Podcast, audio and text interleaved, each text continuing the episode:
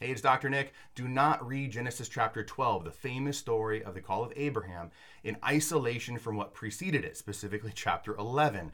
Chapter 11 is the Tower of Babel. And too many people say, oh, that's the Tower of Babel, and that's a great story. And then they close off their mind and they say, okay, now this is the call of Abraham.